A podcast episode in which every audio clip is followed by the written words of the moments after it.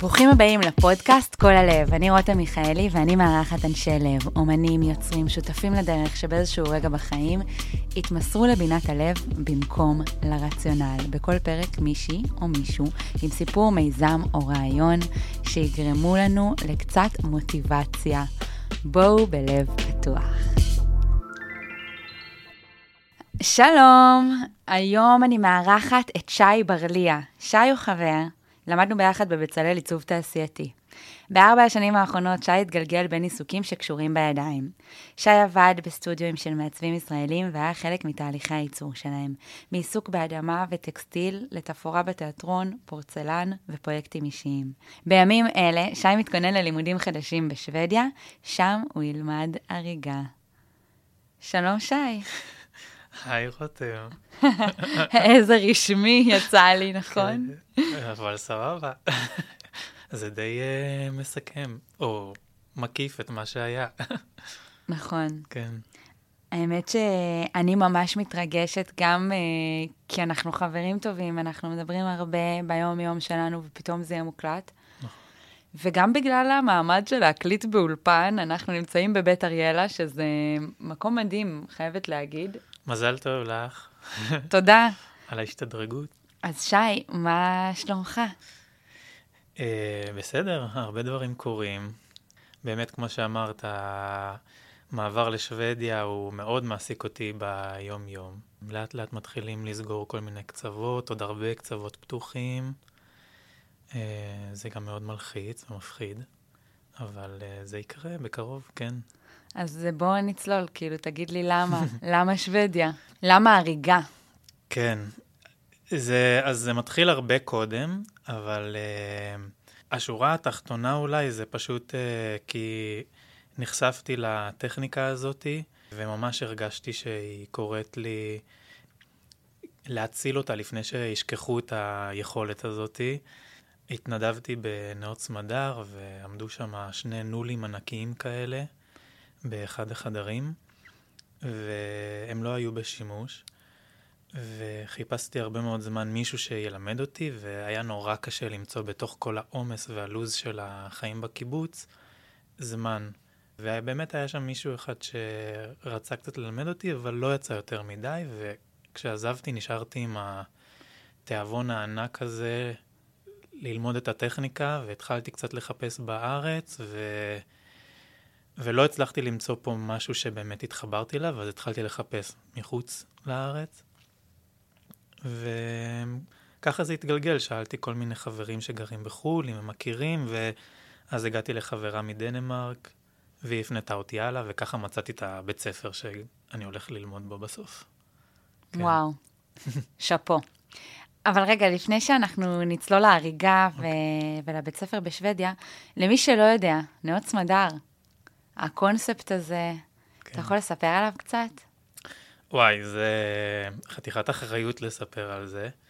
אה, אני יכול בעיקר אה, לספר על החוויה האישית שלי. אה, אולי לא... נתחיל מאיפה זה נמצא, גם למי שלא מכיר. נאות סמדר בערבה, נראה לי זה כזה 40 דקות מאילת, קיבוץ שיתופי שעד היום פועל, ואפשר לבוא להתנדב שם. אני הייתי שם אה, שוליה של תופרת, וחלק מהזמן באמת אה, התעסקתי בתפירה, ויכולתי לתפור מה שאני רוצה, וגם אה, לצורכי הקיבוץ, כל מיני דברים שהיה צריך לעשות. ובחלק השני של הזמן הייתי משובץ ב... בלוח עבודה בעצם. לפעמים הייתי ב...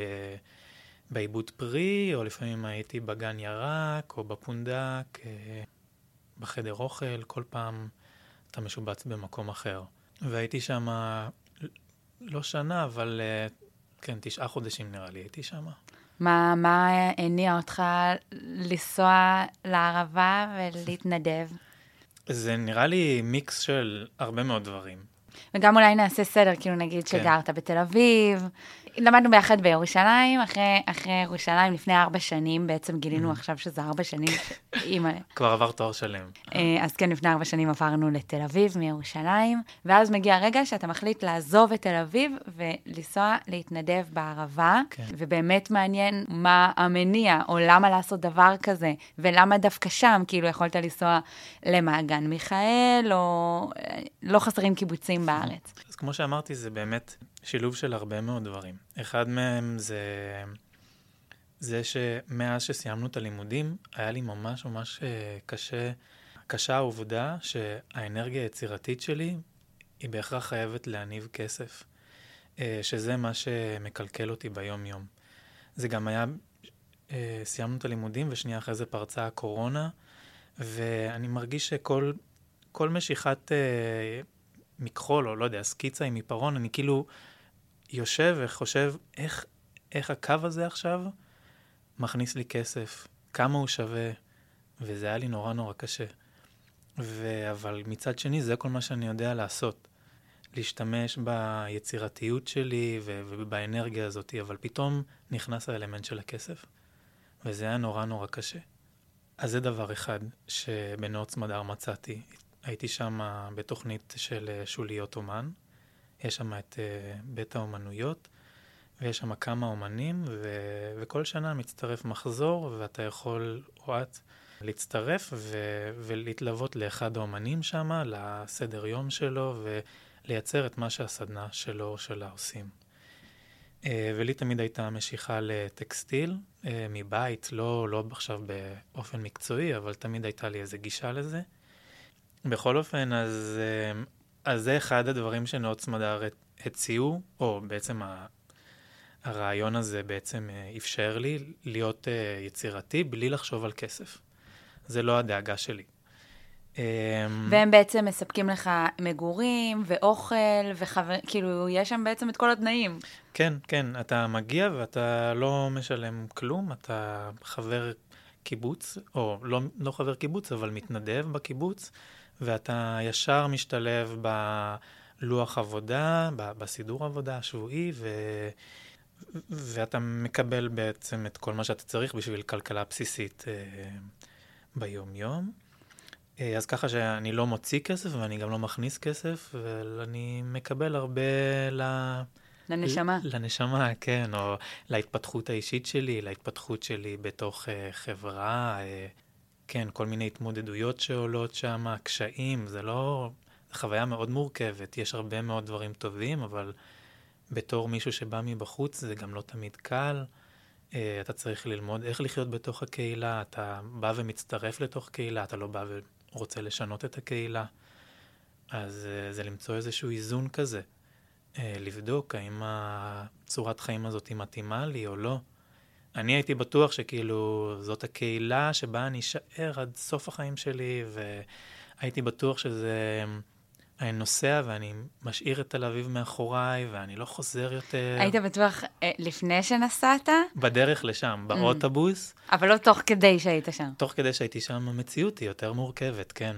ואתה מבין שהרבה מתנדבים באים, הולכים, חוזרים, יש שם איזו תנועה כזאת. אמ, בא לי לשאול דווקא על המערכת יחסים עם האומן, כן. או אומנית. אומנית, כן. איך קראו לה? אה, סליחה, אמרנו שלא מדברים על שמות. לא משנה איך קוראים לה, אבל מה היא עשתה? אמ, אז היא תופרת. היא הקימה סדנת אה, תפירה ב- בבית אומנויות. היא נתנה לי את האפשרות לעשות מה שאני רוצה בתוך הסדנה. רק אתה והיא? רק אני והיא יושבים שמה. זה מערכת יחסים מטורפת. כן, מאוד אינטימית ומאוד נעימה. אה, לנו הייתה מערכת יחסים מאוד אה, נעימה. וזה כמובן הרבה מדברים וגם הרבה שותקים, כי בסוף זה מלא מלא שעות שתופרים ביחד, וכל אחד עובד על איזה פרויקט אחר, ואז מתייעצים, ופתאום אה, צריך גם להגיד מה אני חושב על מה שהיא עושה, או היא אומרת לי מה היא חושבת על מה שאני עושה. אז זה גם עוד איזו התמודדות בתוך המערכת יחסים הזאת. בסופו של דבר, המערכת יחסים שלנו הייתה מאוד uh, טובה, ואנחנו עד היום בקשר, אז uh, אני לא, אין לי איזה זיכרון שהיה לי אינטנסיבי מדי. אני רק הייתי צמא לשבת בסדנה שם, בגלל שחצי מהשבוע הייתי גם אה, משובץ ב, ב, בסידור העבודה הכללי. אז כל יום, או כל, כל שעה, או רגע, או פרויקט שהקיבוץ היה צריך בתפירה, אני ישר אמרתי, כן, כן, בטח, אין בעיה, אני אעשה את זה. תתאר לי סדר יום בנאות סמדר, קמים בבוקר, מתי? Uh, קמים מאוד מוקדם, קמים עם הזריחה, ואז קמים ליום עבודה, ויש באמצע כמה הפסקות, וצריך לבוא ולחוות, כי כל דבר שאני אספר כאן הוא באמת יהיה כל כך אינדיבידואלי, שאני יכול ליצור פה סתם ציפיות לבן אדם, שיגיע לשם ויגיד, וואי, זה אחרת לגמרי, נורא פה, או להפך. וואי, הוא ממש המעיט מהמקום, כאילו זה ממש uh, צריך לבוא ולהרגיש, כי, כי זה בסוף חוויה מאוד uh, אישית, כל אחד מה שהוא עובר שם, והיא גם באמת מלווה בהרבה מאוד עליות וירידות, ולפעמים אתה לגמרי בסלידה, לפעמים אתה לגמרי באהבה והכלה, וכזאת מערבולת uh, מטורפת שמנערת את כל מה שהכרת, לפחות מהחיים פה בעיר. אני זוכרת שחזרת, אז uh, נפגשנו, mm-hmm. ובאמת אני חושבת שעכשיו שאני מסתכלת בדיעבד, אני לא יודעת אם זה נכון, לפעמים אנחנו מלבישים על אנשים דברים, אבל כאילו בתחושה שלי זה עשה לך מאוד טוב. וחזרת עם מין אנרגיית חיים כזאת מחודשת, mm-hmm. Uh, לתחושתי. ואני זוכרת שסיפרת לי איזה רגע שם, שהוא כאילו נחקק לי בזיכרון, ומבחינתי נאות סמדר זה ללכת ולעבוד בפס ייצור.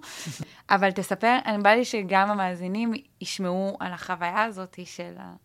אני בטוח שאני לא, לא אותו בן אדם אה, מאז שחזרתי מנאות סמדר, אבל זה לאו דווקא... אני חושב שזה פשוט החוויה הכללית של אה, לקום ולעשות איזשהו שינוי. אמ, וזה יכול להיות כל שינוי. זה יכול להיות אה, אפילו אם נשארים בעיר והם פשוט משנים אה, מקום עבודה ועושים את זה מתוך בחירה. לקום וללכת כי לא טוב לי איפה שאני עכשיו, וזה משנה אותך או אותך. פשוט להקשיב למה חי בתוכי ו- וללכת גם אם זה מפחיד. אז אני חושב שנאות סמדר זה שם שנורא אוהבים להגיד, וכבודו במקומו מונע, או כבודה במקומה מונח, אבל הקיבוץ, הקיבוץ כן. וזה באמת חוויה מטורפת, אבל אני חושב שזה באמת uh, שם שאפשר להלביש על, על כל דבר אחר. ולגבי החוויה הספציפית שאת מתארת, אז יש שם את העיבוד פרי, שזה המקום שבו מייצרים את המיצים, אה, או את ה... גם את הזיתים לצורך העניין. והיו ימים שהייתי רק מחכה לשיבוץ שמה, כי, כי ידעתי שאני מגיע לשמה, ו... וכל מה שאני עושה ביום הזה זה לסגור צנצנות. אני עומד ליד פס ייצור וסוגר צנצנת, צנצנת, צנצנת, צנצנת, או בקבוק, בקבוק, בקבוק, כל הבקבוקים של המיצים שלהם שאתם רואים, או של הזיתים שאתם רואים בסופר, זה ידנית מישהו סגר. וואו. ובסוף יום העבודה אתה בטוח שנושרת לך כבר היד, אבל היה משהו שפתאום נתן לי אוויר בתוך החוויה הזאת של הקיבוץ, פתאום להגיע ורק לשבת ולסגור את הצנצנות האלה, ואני בזון שלי יושב שם ליד הפס ייצור, ואני נכנס לאיזשהו קצב מאוד מדיטטיבי, כי בסוף זה איזו מכונה הרבה יותר גדולה שבפעימות מעבירה לי צנצנות, ואני צריך לעמוד בקצב הזה. וברגע שאני סוגר צנצנת ואני נכנס לקצב, אז בשלב מסוים מחשבות מתחילות לרוץ, על מה אני עושה פה, מי אני, מה אני, על מי, מי דיברתי, איך ישנתי, איך לא ישנתי, בא לי לצאת מפה, בא... מלא שאלות, וכרגע אני גם לא מצליח לשחזר את כל המחשבות שהיו לי, אבל בתחושה היא שביום עבודה כזה, באמת אתה מריץ את כל החיים שלך כמה פעמים, או פתאום עולה לך איזושהי מחשבה או נקודה, ואתה מתעכב עליה ואתה מצליח לגלות כל מיני כיוונים חדשים לגבי איזשהו רעיון אולי שיש, או מחשבה שמישהו זרק. אני. לא יודעת למה, אבל אתה כאילו מספר לי שעמדת שם בפס ייצור וסגרת צנצונות, ואיכשהו זה הדבר שהכי בא לי לעשות עכשיו, שישימו אותי במפעל ויבקשו ממני לסגור צנצונות, ושהמוח שלי יהיה בהולד. כן. לפעמים, לפעמים המוח צריך את זה. גם המוח אף פעם לא ב hold. נכון, זה לא hold, סליחה. אבל לעשות פעול, את אותה פעולה מלא מלא פעמים, מלא מלא זמן, במקום בערבה, שאף אחד לא מפריע לי, וזה מה שאני עושה עכשיו. כי אני חושב שבמציאות שאנחנו חיים בתל אביב, או לא בתל אביב, נעזוב את תל אביב בצד, אבל בעולם המערבי, אנחנו צריכים להיות מאוד אה, משימתיים. מהירים. מהירים, לסמן על הכל וי. להספיק. כן, ו... וכשאומרים לך מלמעלה, מהקיבוץ, היום אתה סוגר צנצנות, אין לי לאן ללכת. כאילו, זה מה שאני עושה היום. אני לא צריך להיות בשום מקום אחר, ואני לא צריך לחשוב יותר מדי. זה משחרר. לא... לגמרי. אם הייתי במטבח, אז הייתי צריך uh, לשים לב איך אני חותך את זה, ואיך אני שוטף את זה, ולשטוף כלים, ואיך אני עושה ערימות, ערימה של הכלים הנקיים, ולאן אני מעביר את הכלים הנקיים, והאם התנור דולק, האם קיבו אותו, האם הבצק טפח, כל מיני כאלה. יש מלא אקשן. ובפס ייצור, אתה פשוט יושב, ואתה סוגר צנצנות. יש עוד אנשים? יש עוד אנשים, יש גם מדביקי מדבקות.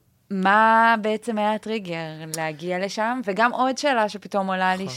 שרציתי לשאול, זה על כסף. איך זה מרגיש לעבוד, לעבוד במטבח, לעבוד בצנצנות, לעבוד בתפירה, לתפור תחפושות, שאתה יודע בתת-מודע או במודע, תכלס, שאתה לא מקבל על זה כסף. אמ, אז אני אתחיל מהטריגר, כי נראה לי שזאת שאלה שהתחלנו עוד לפני זה, ולא, ולא סיימנו אותה. בסוף הטריגר לעשות את הצעד היה אמ, איזה מין אוגוסט שחור כזה שהיה לי פה בעיר. אמ, גם הייתי מחוסר עבודה, התפטרתי מעבודה מסוימת שכבר לא כל כך היטיבה איתי. איזה קשה להיות בתל אביב בלי עבודה, זה הדבר הכי מפחיד. נכון, אימא שלי, זה היה נראה לי שלושה או ארבעה חודשים אפילו, שלא הייתי עם עבודה, ואימא שלי כל חודש שאלה אותי, איך אתה עושה את זה? ואמרתי לה, אני לא יודע, איכשהו זה כאילו קורה. ועוד חזרתי מיוון, הרשיתי לעצמי איכשהו טיסה של uh, עשרה או אחת עשרה יום uh, ביוון, חזרתי מיוון והבאתי איתי פשפשי מיטה. הייתי צריך להביא מדביר, ו... ובאמת סיפור מההפטרה, והוא אמר לי, מה שאתה יכול תזרוק. אמרתי, אוקיי, אני זורק. זורק, זורק, כאילו באמת, רציתי רק להיפטר מהכל, הרגשתי כל כך מלוכלך, באותה תקופה גילחתי את הראש, כאילו ממש קצוץ, הורדתי את הזקן, להתנקות כמה שיותר, אז גם העפתי כל, את כל הרהיטים שיכולתי, ואמרתי, יאללה, הזדמנות. נזרוק, כן. אה, אז, אז באמת זרקתי הכל, הכל, הכל, היה לי חדר ריק, היה שם מזרון יחיד שעמד באמצע, ועוד איזה מנורה עומדת, וזהו בערך, ואהבתי את זה, אבל זה היה אוגוסט אה, מאוד קשה, ואז בלי עבודה, פשפש המיטה, וגם היה לי איזה שברון לב כזה, איזה שהם, כן, איזה מין מערכת יחסים שהלכה לכיוון ה... לא הלכנו לאותו כיוון, אה, לפחות איך שאני הרגשתי, אז זה ממש אה, כאב. וכל הדברים האלה הביאו אותי לאיזה מין נקודה שאמרתי, אוקיי, אני, אני חייב לעשות שינוי. אני חייב לצאת מהעיר הזאתי, להתנקות רגע ולהבין מה אני עושה עם עצמי. ו- והלכתי, בדקתי, ו- וזו הייתה החלטה מאוד קשה, אבל, אבל בסוף אמרתי, אוקיי, יאללה, אני עושה את זה. ואתה חושב שברחת? או אתה הרגשת שאנשים חושבים שאתה ברחת? זהו, זה, זה מושג שמלווה אותי כבר שנים, הבריחות האלה. אמ, יש בי משהו ש... שיודע מאוד מהר לקפל את כל מה שיש לו ולקום וללכת. הרבה מאוד שנים גם התייחסתי לזה מאוד ב... באשמה ובמבוכה למושג הזה, אני בורח, ברחתי. ואז uh, מטפלת שהייתי אצלה תקופה הציעה לי פרספקטיבה אחרת ואימצתי אותה בחום והיא שינתה לי את כל ההסתכלות והיא אמרה לי, לא זוכר בדיוק את המילים, אבל האסנס של זה היה שזה הכי טוב שיכולתי לעשות בשביל עצמי באותו רגע. אני לא יודע, לא יודע מה היה קורה אם הייתי נשאר. זאת אומרת, הרגשת ממש לא במקום, הרגשת כן. פשפשים, הרגשת, לא, באמת, שברון לב, אין עבודה, כן. תקוע. סוג של... כן. דרך אגב, המילה תקוע, אני לא מאמינה בה, אני חייבת אוקיי. להגיד. Okay. אני חושבת שאין כזה דבר תקוע, נכון? אנשים אומרים, אני תקוע, אני תקוע. Uh, גם אני אומרת מלא פעמים. אז נראה לי אין כזה דבר, אז בוא נוציא שנייה את המילה הזאת, אני כן. זורקת אותה. Okay. אוקיי. אבל אני, אבל הרגשת שאתה צריך... הרגשתי שאני חייב לזוז. כן, פשוט לזוז. חשבתי ללכת להרדוף, לצפון, ל... יש שם, אני מקווה שאני לא טועה, אבל יש שם, לא יודע, את כל המרכז האנתרופוסופי, אני ממש, נראה לי שאני טועה, אבל יש שם גם איזה מין משהו, אה, שנת מבוא לאנתרופוסופיה או משהו כזה, אז גם זה היה איזו אופציה שחשבתי עליה. הציעו לי משרה בלהיות גנן בגן אנתרופוסופי פה בתל אביב. ואמרתי, אוקיי, אז, אז זה עבודה ושינוי קצת מכל העיצוב והעולם הזה, mm-hmm. שדורש ממני כל כך הרבה אנרגיה יצירתית, ונאות סמדר. ואז בחרתי באמת בקיבוץ ובסמינר שוליות הזה. מהמם. אני מאמינה שזו לא פעם ראשונה שנשבר לך הלב באותה פעם, שבר... שבחרת לא לברוח, שבחרת פשוט בעצמך. אז, אז מה השאלה? אם נשבר לי עוד פעם הלב לפני? כן. אני חושב ש... שלא, אני חושב שזה היה שברון לב הכי כואב ועוצמתי שהיה לי. ממש הרגשתי, ממש הרגשתי, זה, זה ממש כאב פיזית. ואני לא חושב שהייתה לי חוויה כזאת uh, קשה לפני זה. איך אתה מתמודד עם שברון לב? או איך התמודדת? אז גם דיברתי את זה, אה, עם, עם אותו בן אדם, עם אותו בחור שזה היה מולו. כי, כי זה ממש תפס אותי לא מוכן. אני הייתי ממש uh, בטוח, הייתי ממש בטוח שזה הולך לכיוון uh, של נצח נצחים כזה. ו, וברגע שפתחתי את הלב וקיבלתי את התחייה, והבנתי חד משמעית שזה לא, אז uh, אחרי איזה שבוע הייתי חייב לדבר את זה איתו. מעניין שאיתו, דווקא עם הבן אדם ש... הוא היה הכתובת, כן. והדבר השני היה לקום וללכת, uh, לשנות את הסצנה. ואז כשהגעת, uh, נגיד, לנאות צמדה, הרי המחשבות uh, מלוות, כאילו, נכון, יש את השיר, אני, לא, אני לא יודעת את המנגינה עכשיו, כי אני לא, לא מצליחה, אבל אפי, אפילו בסוף העולם לא תוכל לברוח מעצמך, אז תיקח את עצמך בידיים. אה. לי נשבר הרבה פעמים הלב, ותמיד כשנשבר לי הלב, ואני, נטייה הראשונה שלי זה לרצות לעבור מקום, כאילו, mm. לזוז. אז, אז אני אגיד ש... שנאות סמדר הייתה מצע מאוד מאוד נוח אה, להשאיר את הכל מאחור. וכשחזרת בעצם... לעיר זה היה מין נקי כזה? מה נקי? היית בנאות סמדר באמת למשך תשעה חודשים, ואז חזרתי. חזרת לתל אביב. אני, אחרי נאות סמדר, לא הייתי מסוגל, אה, לא הייתי מסוגל לתקוע יתד ולחזור לדירה ולשלם שכירות. אני, בשנה האחרונה אני הרבה נע ונד, שומר על אה, כלבים של חברים וגר בדירה שלהם. מעיף את אחותי מהחדר שלה פה בתל אביב ונטרק אצלה איזה לילה, ישן אצל חבר, חברה, כל מיני כאלה. הרבה בבית, אצל אימא. היית קורא לזה נוודות קצת? אני לא יודע למה, אבל כאילו, לא בא לי להשתמש במילה הזאת, אבל בפועל יכול להיות שכן. ולמה לא בא לך להשתמש במילה הזאת? נוודות? אני לא יודע, אני כאילו מרגיש uh, פשוט לא בנוח איתה. אולי אני מפחד מאיזה תווית שתודבק עליי פתאום. Uh, שי נווד. שי נווד, או הוא לא סגור על עצמו, אז הוא לא ישן, לא רוצה להחליט, לא זה, יאללה, תתעורר כבר, אתה בן 31 וחצי. אוי, אוי, לא.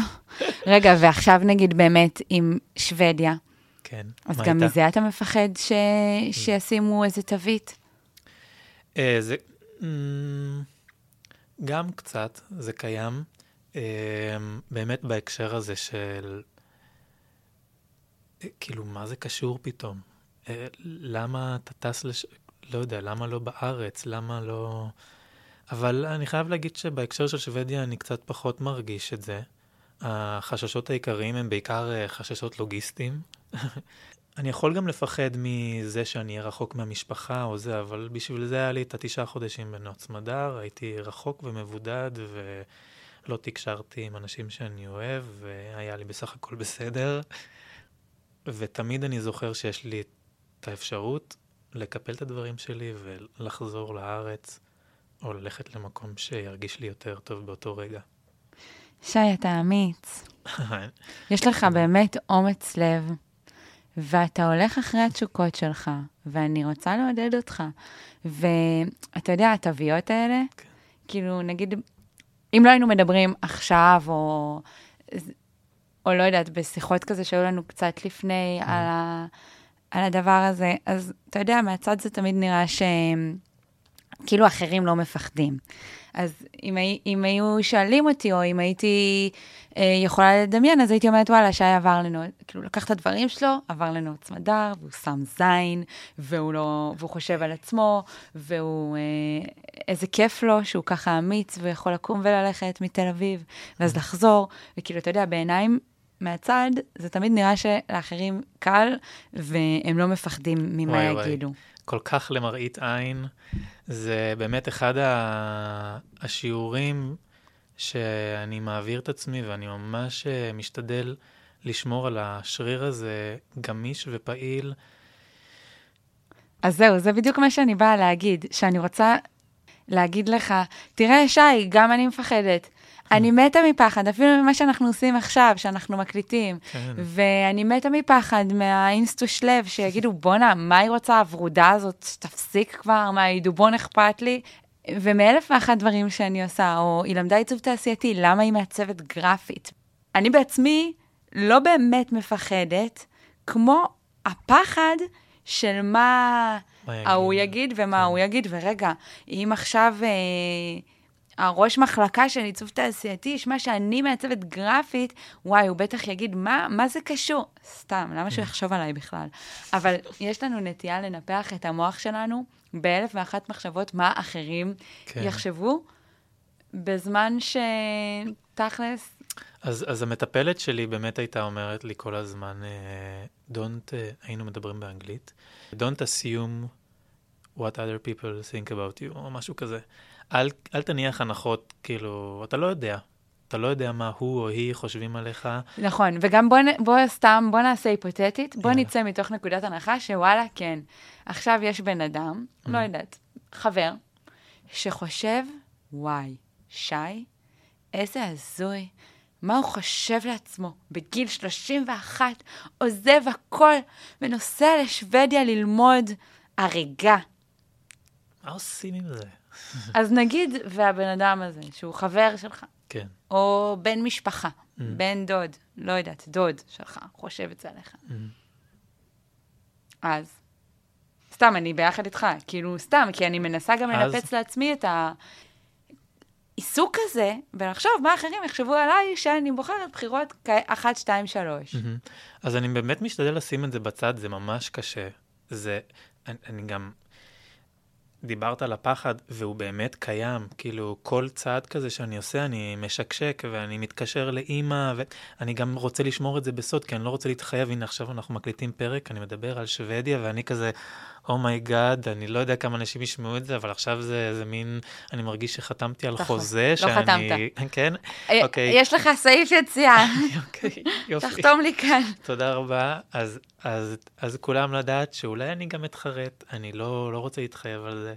אבל, אבל כרגע זאת התוכנית, ו, ואני משקשק, ו, וכשהלכתי לנוץ מדר, שקשקתי, או כשהלכתי ל... לויפאסנה בפעם הראשונה, זה היה ממש מפחיד. מה, אני אשתוק עכשיו עשרה ימים? מה? בואי נדבר על הויפאסנה. מה? מה את רוצה לשמוע? הלכת לכמה ויפאסנה? כי אמרת שהלכתי לויפאסנה בפעם הראשונה. אה, כן, כאילו הלכתי רק לאחת.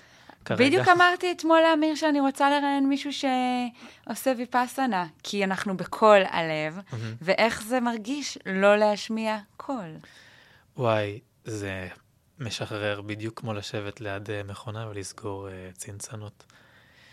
הקטע שלא מדברים זה הכי, הכי שטויות, אתה בכלל לא שם לב לזה שאתה לא מדבר, להפך, זה, זה ממש מקל עליך, כי אתה עם חבורה של מלא אנשים שאתה לא מכיר, ועכשיו להיכנס כל שנייה לאיזה small talk ולדבר על מה אני עושה בבית, ואני בהייטק, או אני uh, מלצר, או אני מלצרית, או לא יודע, whatever. זה שיש את השתיקה, אתה פשוט יכול להתרכז, ולא אכפת לך מאחרים. או, אני חושב, כן, לא, לא אכפת לך מאחרים, אתה מרוכז בעצמך. זה הדבר הכי אגואיסטי שאתה יכול לעשות, אבל במובן הטוב. אתה משקיע בעצמך עשרה ימים של שתיקה, ואז יש עוד יום לפני ואחרי. אתה משקיע רק בעצמך, ובמחשבות שלך, ובנשימה שלך, וזה מרפא, וזה מציף. היו לי שם מלחמות בראש. של מה? אה, אתה לא חייב להגיד. אה, אני יכול להגיד. אה, היו שני דברים עיקריים, כן? כל הוויפאסנה, זה החזיר אותי כל הזמן לצבא ולרס"ר. ניהלתי איתו מלחמות עולם בראש שלי. מה, פה, זה, למה אתה נטפל אליי? בגלל שאני ככה, בגלל שאני חייל טוב, כל מיני כאלה. המורה שם אמר לי, אל, אל תדאג, זה, זה משתחרר, זה סימן שזה, ש, שאתה עובד טוב. מה היה עם הרס"ר הזה? כלום, לא יודע. אבל כאילו בתחושה שלי, בחוויה שלי בשירות הצבאי, הוא רדף אותי כל הזמן. למרות שהייתי סך הכל חייל ממש בסדר. והדבר השני שעלה לי בוויפאסנה זה אנרגיה יצירתית. אני חיפשתי כל הזמן מה לעשות. עם הידיים? עם הידיים, והראש שלי פעל, אמרתי, וואי, אני אתפור את זה, ואני אתפור את זה, ואני אתחיל לעשות כל מיני דברים, פה, שם, ו... ונתחלתי לשנן לעצמי בראש רשימה של דברים שאני רוצה לעשות כשאני מותר יוצא. מותר לכתוב בוויפאסנה? לא. אבל עזבי, גם הרשימה הזאתי, כל פעם הייתי צריך להזכיר לעצמי, רגע, אני אמור כאילו לנשום, אני אמור להתרכז בנשימה, אני אמור כאילו לסרוק את הגוף שלי.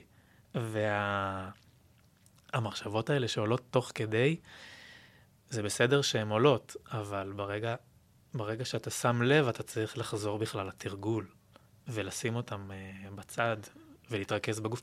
אני, אני גם, אנקדוטה, אני, אני מודד צעיר, כן? אני עשיתי פעם אחת ויפאסנה, וזו החוויה שלי, ואני כן מתכנן לעשות עוד אחת בקיץ, אבל... אז מה? זה יותר ממה ש... אני לא יכולה לשתוק, נראה לי, יום. תתפלאי. זה באמת הרבה יותר קל משאת חושבת, וזה לא הדבר הכי קשה. יותר קשה הישיבה האינסופית, לפחות בחוויה שלי. זה היה קשה. מותר לעשות ספורט בוויפאסנה? לא. בוויפאסנה את עושה ויפאסנה. נחה? את עושה ויפאסנה. מה זה? את, uh, יסבירו לך שמה, אני באמת קטונתי. וואי, וואי, וואי. טוב, אז, אז uh, אני רוצה לעבור עכשיו במעבר חד, אתה תתפלא, אבל הזמן עובר מה זה מהר, שי, כן, כשמקליטים. על המערכות יחסים עם גברים. אוקיי. טם טם. איזה נושא. איזה נושא. האמת שעוד לא יצא לי לדבר על זה בפודקאסט. זה מעניין, כאילו בא לי שנדבר על זה שנייה. מה, על זה שאני הומו? כן. אוקיי, מה את רוצה לשאול או לדעת? מתי יצאת מהארון? אני ממש זוכר את התאריך, אבל זה היה בצבא, נראה לי ב-2011. פחדת? לא, כי ברגע שיצאתי מהארון הייתי בטוח, וידעתי, גם, היה, גם חבר מאוד טוב שלי מהילדות, אז הוא עשה לי חיים קלים ויצא מהארון לפניי, שנה, שנה או שנתיים לפניי, אז ידעתי שאני בחבורה ובידיים טובות. ו... ואימא שלי, ידעתי שזה לא יהיה עניין. נראה לך שהיא ידעה? Uh, אני תמיד חשבתי שהיא יודעת, אבל כששאלתי אותה, היא אמרה שלא. אז אני לא יודע, אני, בתחושה שלי, אימא יודעת הכל. ואבא? מה לגביו? הוא... איך הוא קיבל את זה? אה, אצל אבא שלי זה היה קצת יותר uh, קשה, אני גם התמהמהתי עם, ה... עם לספר לו. ההורים שלי גרושים, אז ככה שהיה קל לעשות הפרד ומשול. Uh, אז סיפרתי לו, נראה לי, רק שנה או שנה וחצי אחרי, אפילו, אפילו נראה לי כבר הייתי עם בן זוג. וזה היה לו קשה, בעיקר uh, הוא, הוא בן אדם דתי, ו... אז, אז כל ההיבט הזה היה לו נראה לי מאוד מבלבל. ובתוך כל הבלבול הזה, הצלחתי לשמוע את זה שהוא, שהוא אוהב אותי, ושהוא פשוט לא יודע איך להתמודד עם המידע הזה שעכשיו הנחתתי עליו. זה פגע בקשר ביניכם? לא. זה ממש השאיר אותם באותו סטטוס קוו, לא לכאן ולא לכאן. באיזה גיל ידעת שאתה הומו? אז הקלישאה היא שתמיד ידעתי. הרבה אומרים את זה, זה לא... בדיוק, כן, בגלל זה אני אומר שזה כאילו קלישאה, שתמיד uh, ידעתי שאני שונה, אבל לתת לזה שם, לא היה לי לזה שם, גם גיל ההתבגרות שלי היה כל כך uh, לא מיני, ש...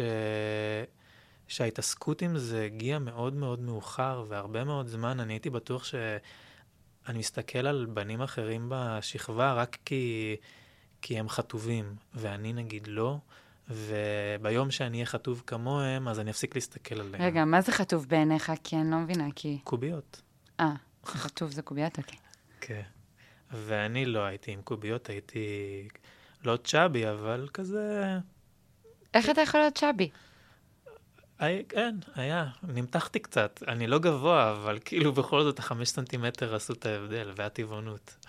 קיצור, אז היית מסתכל על בנים, ואז בדיעבד תכלס... בדיעבד, כן, זה פשוט כנראה הייתה איזה מין אה, התעוררות ואיזה מין משיכה מאוד בתולית כזאתי ל... לבני המין שלי. התביישת בזה? כן, אני מניח שכן. אני אפילו ביומן שלי לא הצלחתי לכתוב את זה.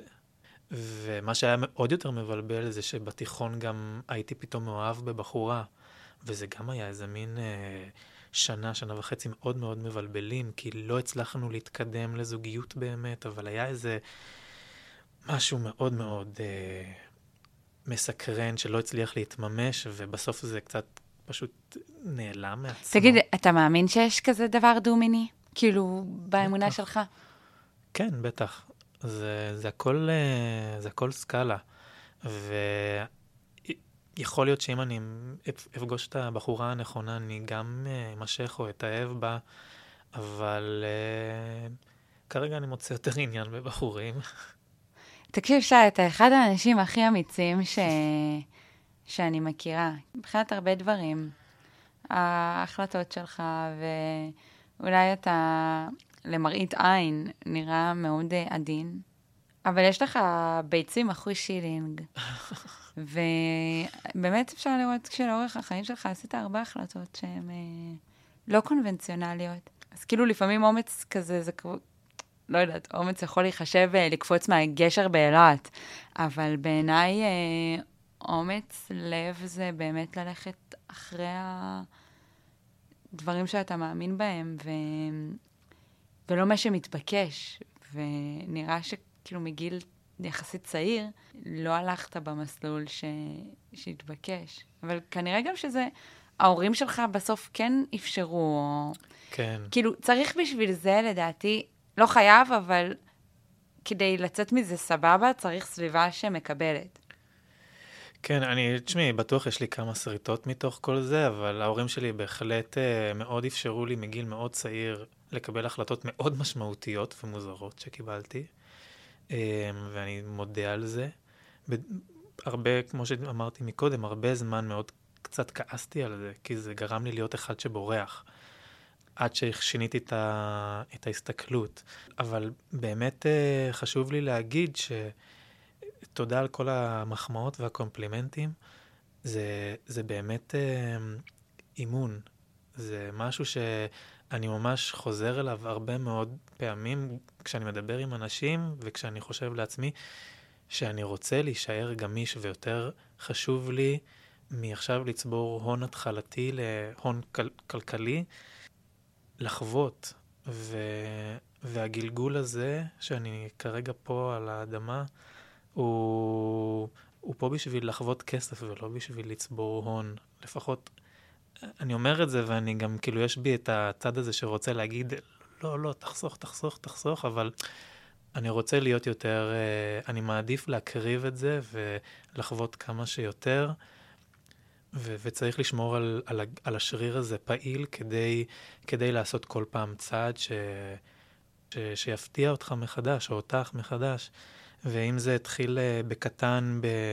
ללכת uh, לטיול ליקוט, ואז לויפאסנה, ואז לנאות סמדר, ואז לטוס לשוודיה, וכאילו מי יודע מה יהיה הדבר הבא. Um, אולי הדבר הבא בכלל זה יהיה להקים משפחה, וזה גם כאילו צעד משמעותי.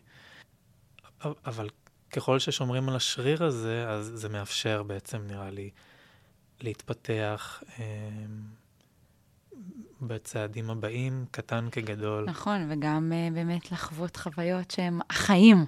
כן. אתה יודע, עלה לי בזמן שדיברת, גם קודם וגם עכשיו, uh, פעמיים, um, הייתה לי מטפלת, uh, שאני פוגשת אותה פעם בכמה שנים כזה, שנתנה לי מתנה, האמת, נתנה לחברה שלי, וחברה שלי נתנה לי. אה, קוראים למתנה הזאת, אז מה? Mm. כתבתי על זה פוסט פעם, אבל uh, באמת חשוב לי להגיד את זה, וזה כל פעם כאילו הזכיר לי מה שאמרת, שקורים לנו כל מיני דברים שאנחנו חושבים, או שזה סוף העולם, או שזה ממש גדול, או שזה זה, אבל אם ניקח מקרים, ו- ונשים עליהם את האזמה, אז אנחנו נראה שבסוף זה באמת הכל אזמה, אזמיים כאלה. לא יודעת, אה, ניסיתי להתקבל לתואר שני ולא התקבלתי, אז מה? אז מה? אה, עשיתי תאונה אה, ודפקתי את האוטו, ו... לא, באמת קרה. אני מכיר, אני גם, גם לי זה קרה. אז מה? אני בחיים, אז כן. מה? התאהבתי אה, בבן אדם הלא נכון, והוא היה עם אחרות תוך כדי שהוא היה איתי. וואי וואי וואי. אז מה? אני עדיין חיה, אני עדיין עושה דברים שאני אוהבת. יש לי חברים. כאילו, אני, חושב, אני חושבת שזאת מתנה, האזמה הזה, מהמם. כי הוא כל הזמן מלווה אותי וגורם לי להגיד, אוקיי, מה חשוב באמת? מהמם. אוקיי. אז אמרו, אז מה? אז, אה, אז יחשבו שאני חיה בסרט, אז מה? אז לא משנה מה, אז מה? כן. אז... אה, זה גם דורש ביטחון להגיד את ההזמה הזה. נכון, אבל זה כמו fake it till you make it, Mm. till you make it. לזייף את זה, כן, לתרגל אזמיים. כן, כן, כן. חושבת שזה יעזור אה, להרבה אנשים לחיות פשוט חיים יותר אה, שהם מגשימים את עצמם ולא איזה צרכים. זהו, נראה לי זה באמת, זה... אני מתחבר על זה באמת ברגע שאני חושב על, על מה יגידו, ואז באמת אני יכול להגיד, אז מה? אה, אה, כאילו, אחד האתגרים שאני מרגיש הבאים שיש לי, חוץ משוודיה, אבל זה כאילו להתמודד עם דימוי גוף שלי. ואני עוד לא עושה עם זה יותר מדי, אבל זה כבר מדגדג לי בראש הרבה מאוד זמן. להתמודד עם עירום, והרבה פעמים אני אומר לעצמי, אז מה, כאילו באמת, אני עוד לא מצליח ליישם את זה, אבל אני אומר, וואי, כאילו, אפשר לחשוב. אפשר לחשוב מה, איך, איך זה להרגיש, איך זה להיות ערום? לא, מה יחשבו עליי? כאילו... מה, אם, תעשה, אם תהיה מודליסט עירום? נגיד, אם אני אלך לחוף נודיסטים, אם אני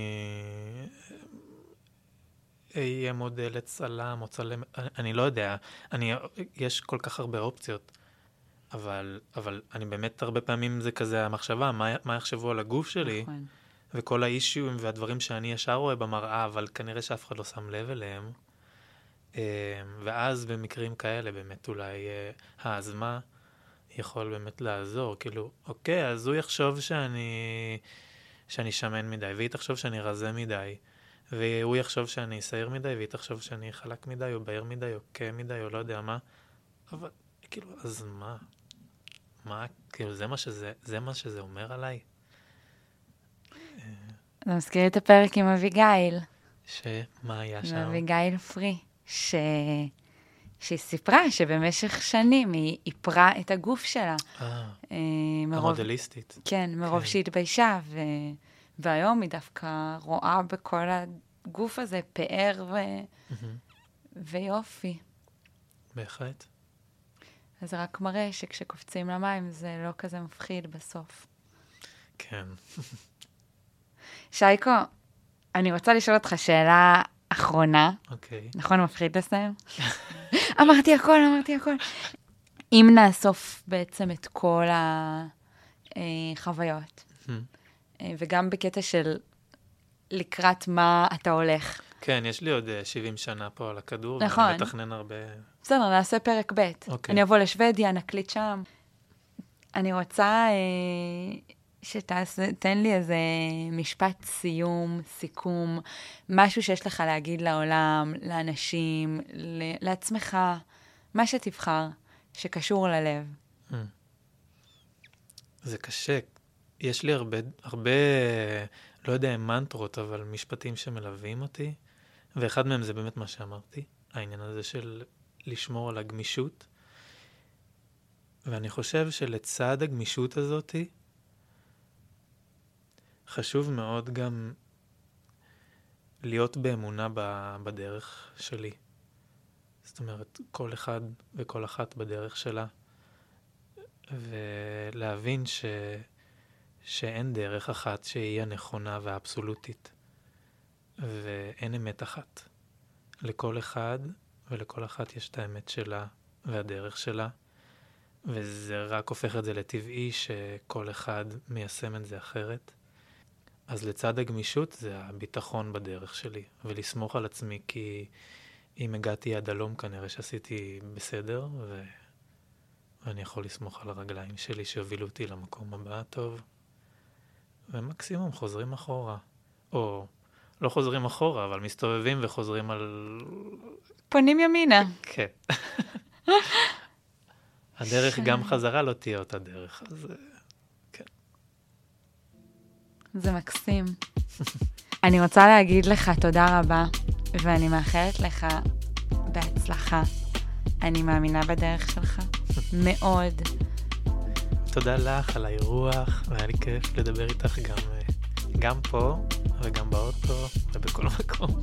בפארק המסילה. כן. תודה רבה לבית אריאלה, שאירחו אותנו. כאן אנחנו בפודקאסט אריאלה, זה אולפן סופר מיוחד, עם, אה, יש פה את הציוד הכי מקצועי שיש, באמת הרגשתי אה, מאוד אה, בגבוה, אז תודה רבה. וזהו להיום, חברים יקרים, זה היה הפרק שלי עם שי. אני באופן אישי מאוד נהניתי, התרגשתי, למדתי. כל פעם אני מתרגשת מחדש משי, אז אם הפרק הזה השפיע עליכם, אתם חושבים שהוא יכול לעזור למישהו, אני מבקשת מכם להעביר אותו אה, לאותם אנשים, או לא יודעת, פשוט תשתפו את הפרק. תיתנו לנו חמישה, תיתנו לי חמישה כוכבים בספוטיפיי, תכתבו ביקורות. אם יש לכם משהו להגיד לי, אני אשמח לקבל את זה או באימייל או באינסטגרם, או כאן אה, בספוטיפיי. וזה הכל, נתראה בפרק הבא. ביי!